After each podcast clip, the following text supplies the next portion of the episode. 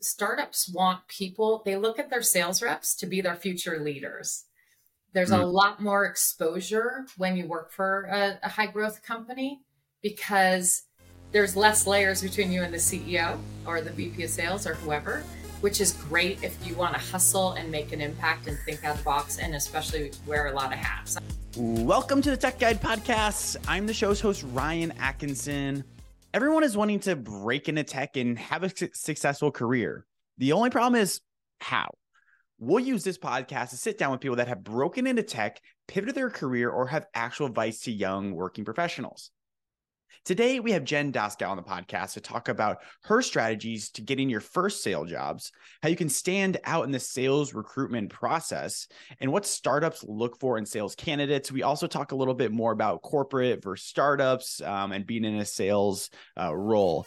Great conversation. So make sure to follow or subscribe to this podcast and share with any other friends that may want a tech guide. You can also learn more about us at techguide.org.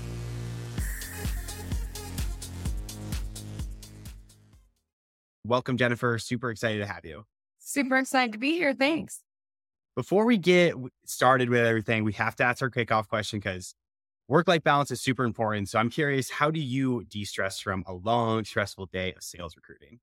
Gosh, I love taking my black lab for a long four mile walk. It's probably my best. And if you asked me five years ago, it's probably pouring myself a nice big glass of, of wine. But I, I find walking my dog is a little healthier these days.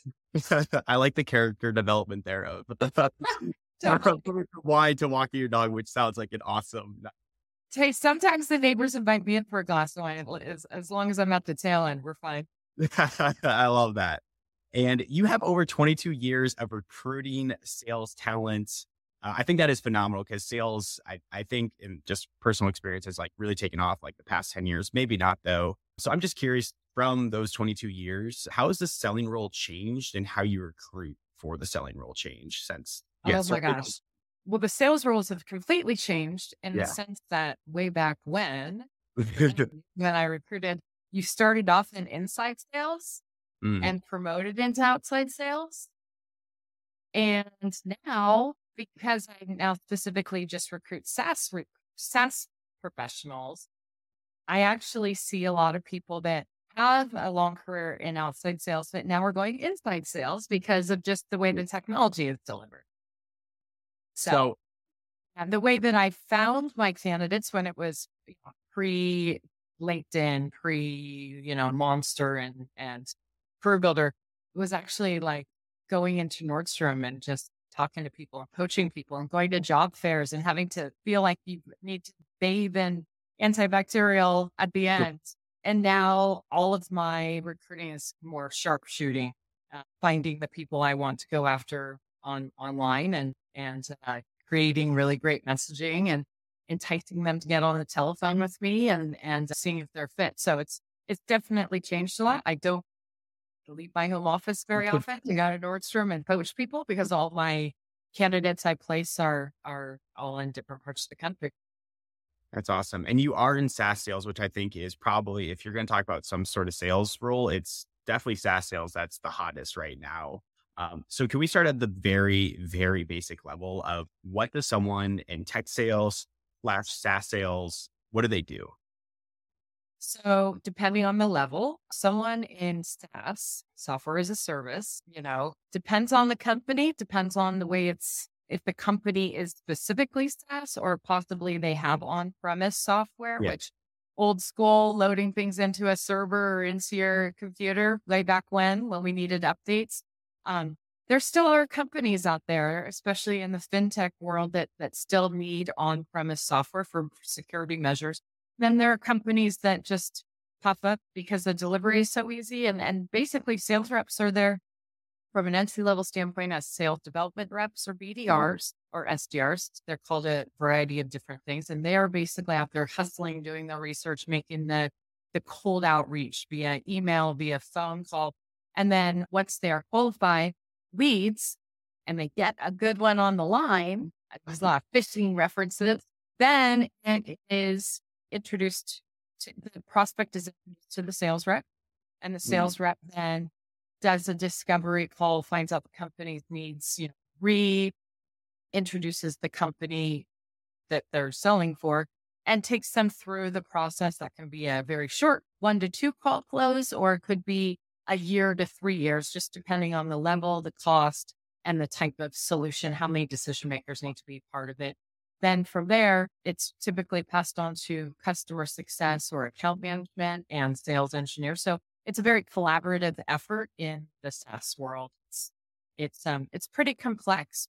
Companies that do it right have a really solid value proposition and a great team where it's kind of like handing off the baton from one stage to the next. Yeah. And that's what I love. That was a really thorough from basically the opening to like the closing of like what a BDR does. So like your customer success. And I know you work with a lot of like emerging SaaS companies to hire tech talent. So I'm assuming emerging SaaS companies are a lot different than these huge corporations. And if that is true, can you talk about that and what do these fast growing startups really look for in a sales hire?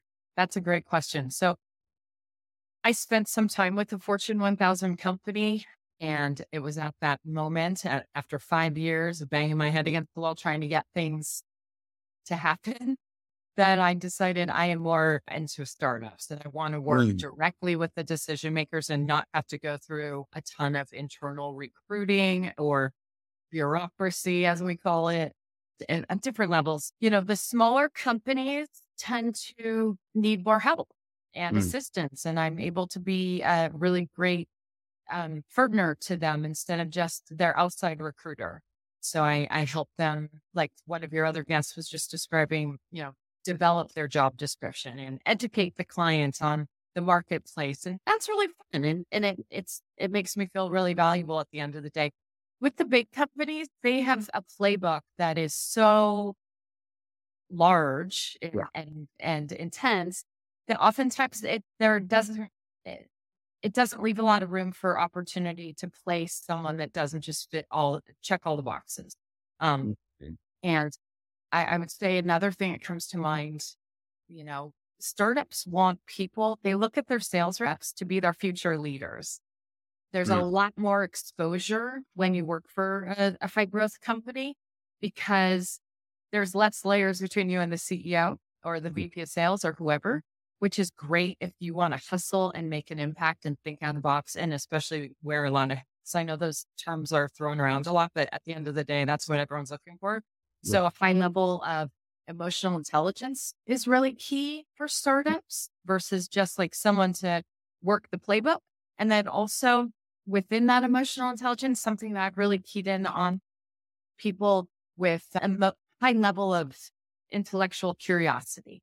Mm. Because SaaS is constantly changing and shifting, yep. and the way it looks today will not be the way it looks two weeks from now. Interesting. So it sounds like if you are going to work, if you want to be, oh, I'm, I'm going to go in sales and I want to go work for a startup, it sounds like a lot of exposure. Or I'll, I'll give you the question: What what are the benefits of working for a SaaS or a startup in a sales role? Eh, because it sounds like, oh, I'm going to be exposed to the CEO, but like I have a quota carrying role here. So, like, yeah. what are the benefits of working for a SaaS startup in a sales role? Well, I mean, to answer that, I'd love to take a step back and say why you shouldn't start with a startup. That's fair. But yeah, let's start there. Because I personally don't think that's a great way to go. And the reason for that is kind of what I just spoke about you want to go to a company with a really thorough training program right out of the gates. And so oftentimes startups that don't have a lot of structure already, they're not going to have the training, the tools, the development. They may have a manager. You may have a manager that's also competing with you and selling. Mm-hmm. that's kind of, that's what a lot of bootstrap startups look like in the beginning. So I typically recommend that you go to a company where they have a solid training program where you can save your documentation, you can have some rigorous metrics. And you know, your first time out of school, that's when you have the energy to to really dive in, work really hard, you know, burn the midnight oil if you have to. Uh, mm-hmm. because this is this is when you want to work hard. This is when you're going to accelerate your career. Then what happens with these large companies is traditionally they they don't promote from within a lot mm. of times. And that's when I like to find these people. So I get a little bird in my ear that says, Hey, this company with all these kids that are hustling, they just brought in a manager from their competitor and now everyone's disgruntled. Well, I find all these people make friends, find out if they're willing to listen to new opportunities. And now I can place them in a role where they don't have to stay for five years to get that promotion. They're going to be promoted based on their merit Yep. and based on what they bring to the table instead of their uh, amount of years of experience. Yeah. And I think that really hits on the psyche of someone that is in sales is they want to be promoted fast. Like they're not there to just, oh my God, you just brought in a competitor. Oh, I think I'll wait another two years. I want to ask that question. Can you take us into the psyche of someone that is in sales? Say, because salespeople are like, that's a hard job to do. So can you take us into, okay, I want to get into a sales role someday, but I don't know if it's a fit for me. What should I be considering mentally if this is the job for me? So I often ask people when they are deciding what they want to do, like why sales? They come to me, they're Mm. referred, why sales? And people say, oh, I love people. I love talking to people. I'm like, that is the worst reason to go into sales. I know it's what people think, but in reality, people who go into sales are really self driven and really Mm. motivated, and they want to promote quickly. They want to make money based on what, how much skin they have in the game instead of how much someone is going to tell them that they're worth. Um, salespeople typically are very type A. They want to get better and better. They want to learn. And, you know, that's not saying that people who aren't in sales are are second class or anything, but man, sales is hard. It's a ton of rejection. Those people that get in sales because they like people, they are not going to like people after the first month of rejection. You know, you mm-hmm. have to have some really thick skin and be very competitive. And and that's really how sales leaders tend to set up the sales environment, plus hopefully really juicy compensation plans for all that hard work they do. Yeah. So someone's listening to this, they might be like, yes, I'm self-driven, I'm competitive, I'm motivated by money. Like, yes, yes, yes. Let me get into tech sales. Entry level role. How would you advise someone to get into tech sales first job out of college? First job at college, super easy. Go to a company, hopefully locally. I know a lot of people say remote. Man, you just came out of school. These are the people you want to be having happy hours with, learn from, have, high fives and contests. I mean, the, the day of, of, you know, cakes in the office, those are not over. Like take advantage of being entry level and learning a lot and, and go to a company or move to a city, you know, that like Chicago, let's say with, with Salesforce that still is hiring entry level people and giving great training. DR, BDR roles is where you're going to have the most opportunities and you're going to learn how to prospect and you're going to hopefully get the opportunity to promote. It's the one question I think you really need to ask and you need to evaluate is how, what percentage of their people are promoted out of the SDR role? Because it's Mm. not a great position to get stuck in.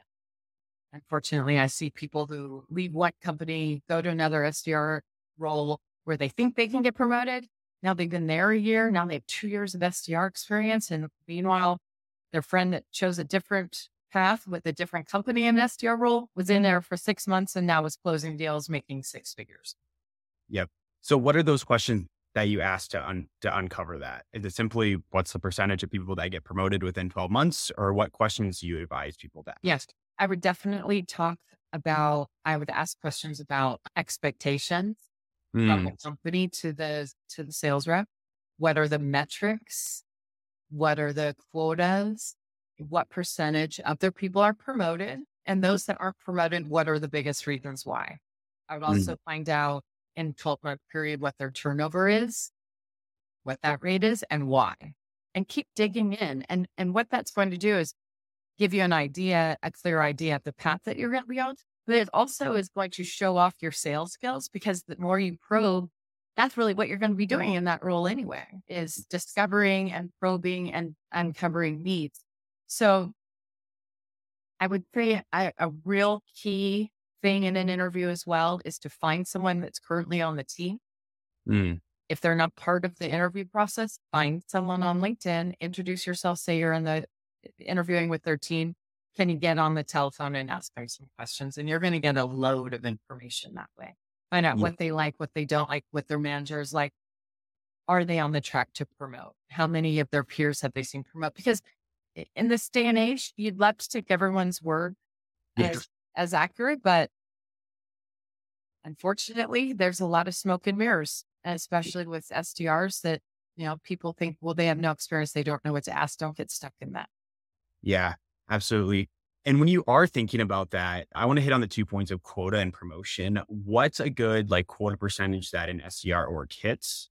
And then two, what would be a good promotion path to like an AE closing role? Like how many? Oh gosh, the quotas can be, it just, just really depends on the value of the solution they're selling. If it's $30 a month, then that's going to be a much easier deal. And they may have to submit 10 qualified leads a day Mm-hmm. Whereas if you are with an enterprise level sale that's a hundred thousand dollars for a year, let's say, you may just be responsible for one to two qualified leads a month. It's just the spectrum is very wide. The logical promotion path from an SDR is traditionally into an SMB, small, medium mm-hmm. business role, then a mid market role, then an enterprise role, just putting it really simply.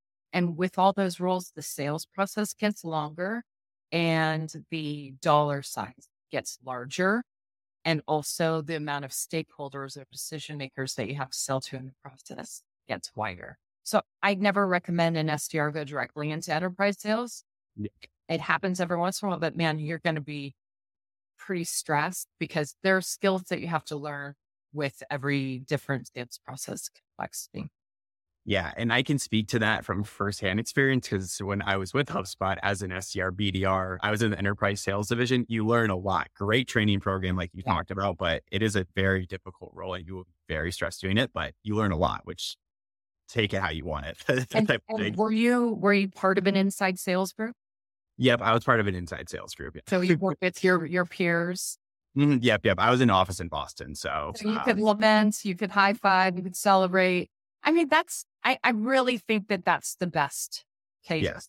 situation. It doesn't have to be a Salesforce. I just threw that out, but HubSpot's a major leader in the space.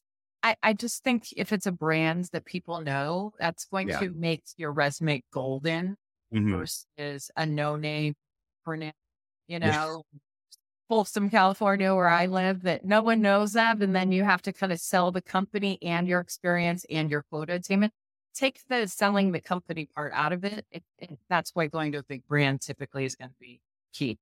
That's a great point. That is a really, really good point that I will emphasize. Double exclamation point that one, everyone. Thank you.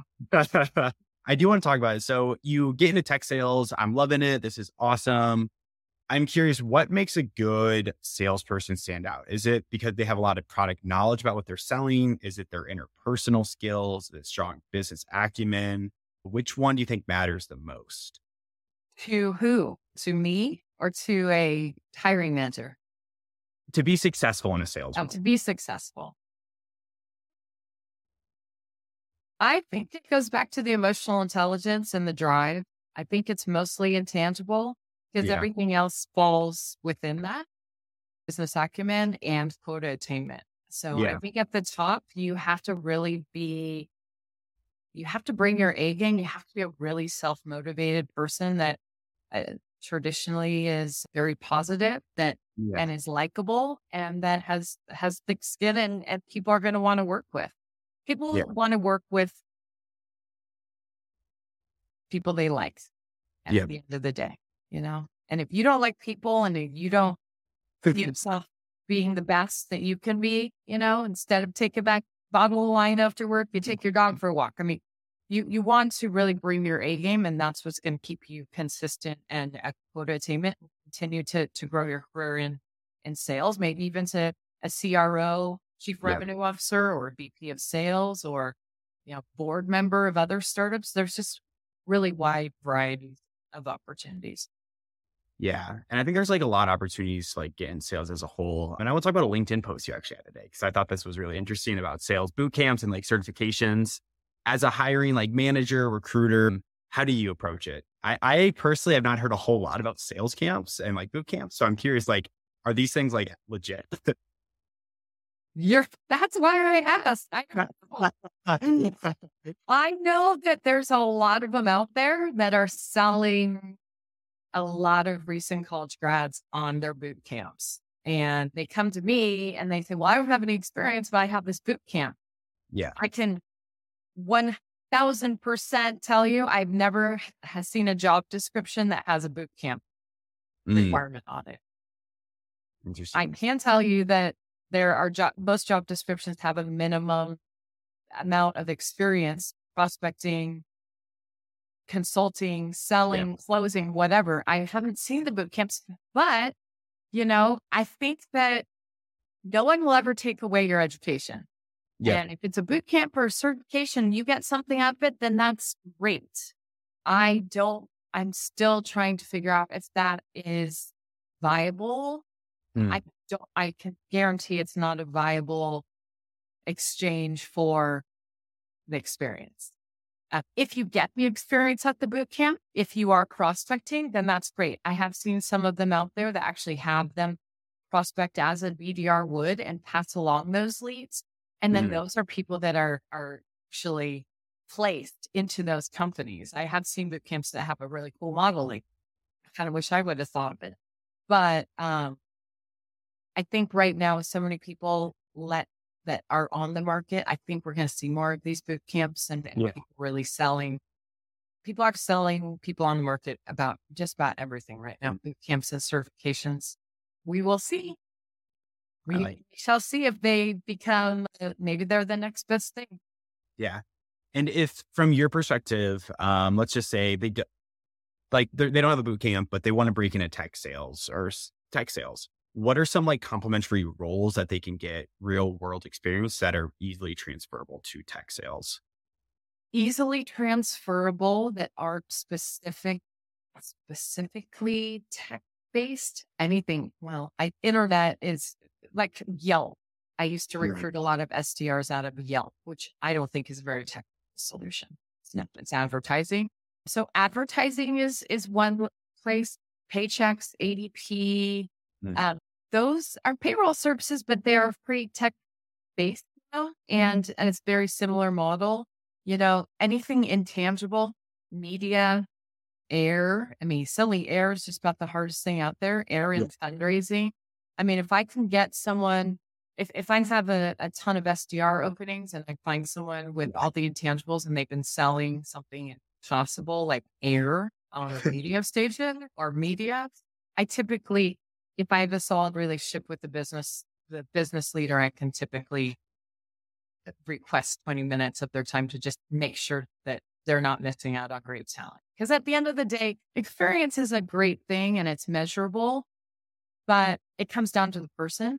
And and yeah. sometimes, you know, like the example I gave you of my Olympian that we both know, yeah. Jamie, he he had no tech experience. And I said, listen, just give him 20 minutes. I promise you you'll love him. And he ends up opening up a London office for him. And I mean, he crushed all these things. And, and you know, it's it's so funny because I can call him any day as, and he's like, hey, you've got to be in tech sales. Like, God, that was 15 years ago. So that's, I think that's awesome. And I, that like really hits on another point with Jamie specifically. I wanted to ask about a successful placement like you've made and what made that candidate stand out.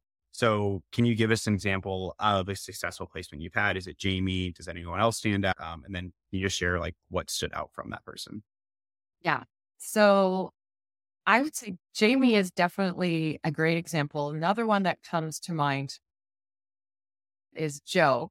And Joe went to Sonoma State, which mm. is a, you know, just basic state school here in California, the wine country. And he sold for Cintas. So okay definitely not technical. But mm. I met this guy, he was referred to me, and my, I, I say my hair blew back. It didn't really, I swear. But I mean, the guy was so articulate and charismatic, and he just gave me this surge of energy over the telephone. This is before Zoom. Yeah. When I used to just deal with the telephone, which is nice. That's a whole nother story. But no one wanted to see him because he didn't have tech experience we begged and begged and begged uh, this client. And I was like, I will, I will pay you if you do not like this guy. I'll, I'll send you and your wife out to $500 dinner. That's how. Mm. Yeah. So anyway, he's fired. He broke every record at his first SaaS company, which was BlueJeans, which. Verizon since has bought. And Joe called me a year ago and said, Hey, I don't know if you remember me, but I'm now VP of sales with a company called Sauce and I want to repay the favor and I want you to recruit for us. That's so. Yeah. And he's just, he really is. I, I, it's hard to even pin it, but you talk to this guy, you're like, you are special. You are the 1%. And so, mm. I mean, mm. as a headhunter, those are the people that I'm going to charge a fee for are those, those people that really stand out and are great listeners, great communicators. They get you excited and they have, they have a great story to tell. Storytelling's mm. huge, even when you're not in marketing. You know, sales reps have to have a great story and they have to really show that they can stand out above, above the rest and not just go into sales because they like to talk it. Yeah. And so what that really was, was like, he was really charismatic. He gave like yeah. great energy over phone and like the storytelling were three characteristics that like really stood out to you. Yeah. Yeah. He was just, I mean, it really mm-hmm. is. It's, I think for any of your listeners, when you meet people that just really stand out. Yeah. It, they have that it factor. Yeah. yeah.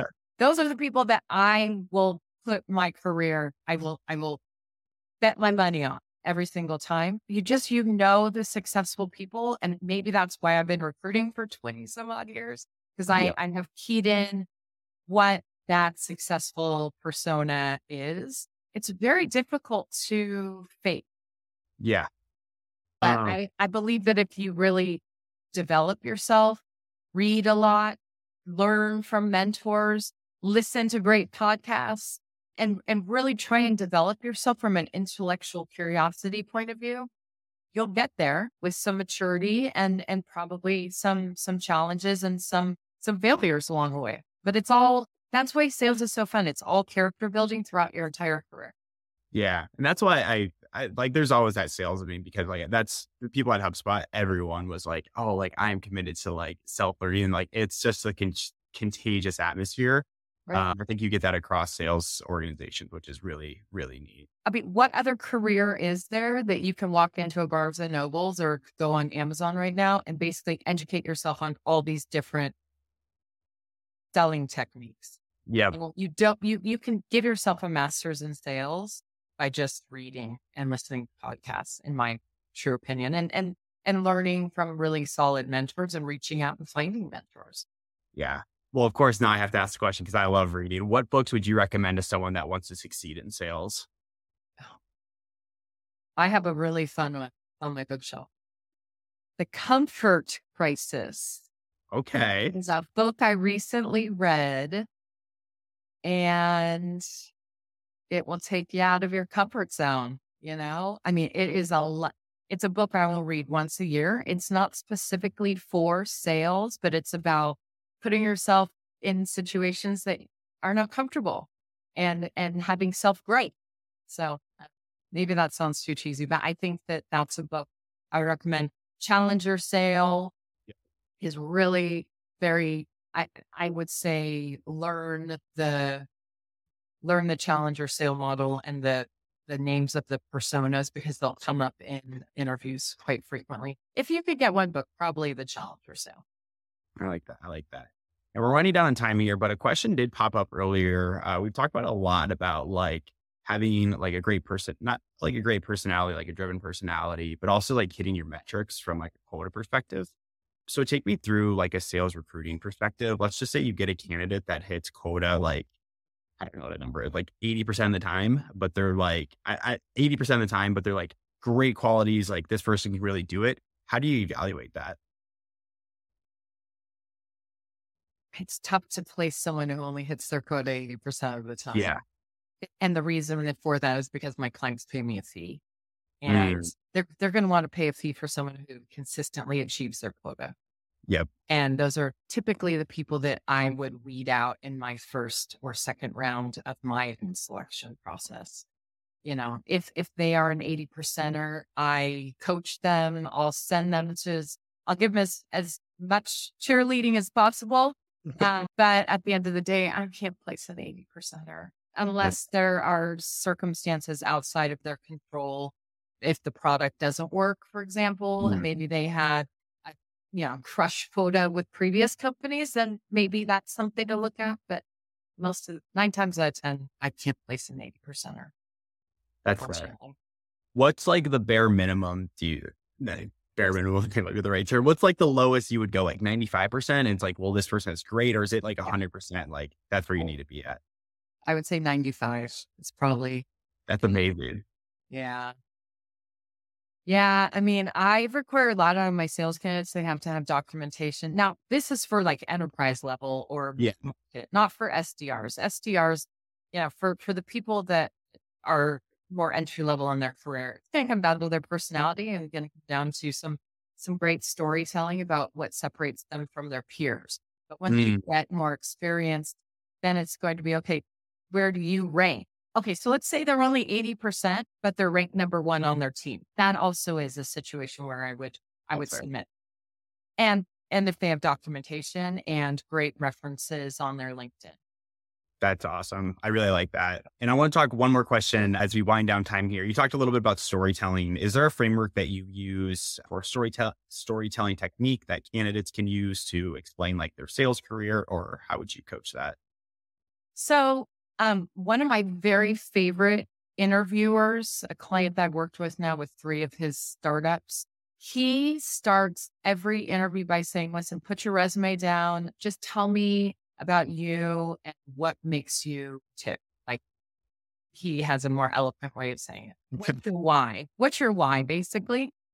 And I think that if people can master that open ended question and walk through two minute, let's say, elevator pitch on what motivates them, why they why they have made the decisions that they have and what they're looking for next. And maybe something interesting about themselves. If it's anything like our friend Jamie being an Olympian, maybe they have uh, are a marathon runner, maybe they're super committed to some other aspect of their life and you know, started a charity event. Something that's different than what every other recent college mm. graduate or 30 year old has done is going to be really important to that because that's what's going to stand out. And that is really going to set the tone for the rest of the interview. Awesome. Well, Jennifer, thank you so, so much. This was an awesome interview. I'm yeah. super excited that we could get you on and get a lot of questions in. Likewise. Awesome. Thank you so much, Ryan. Take care.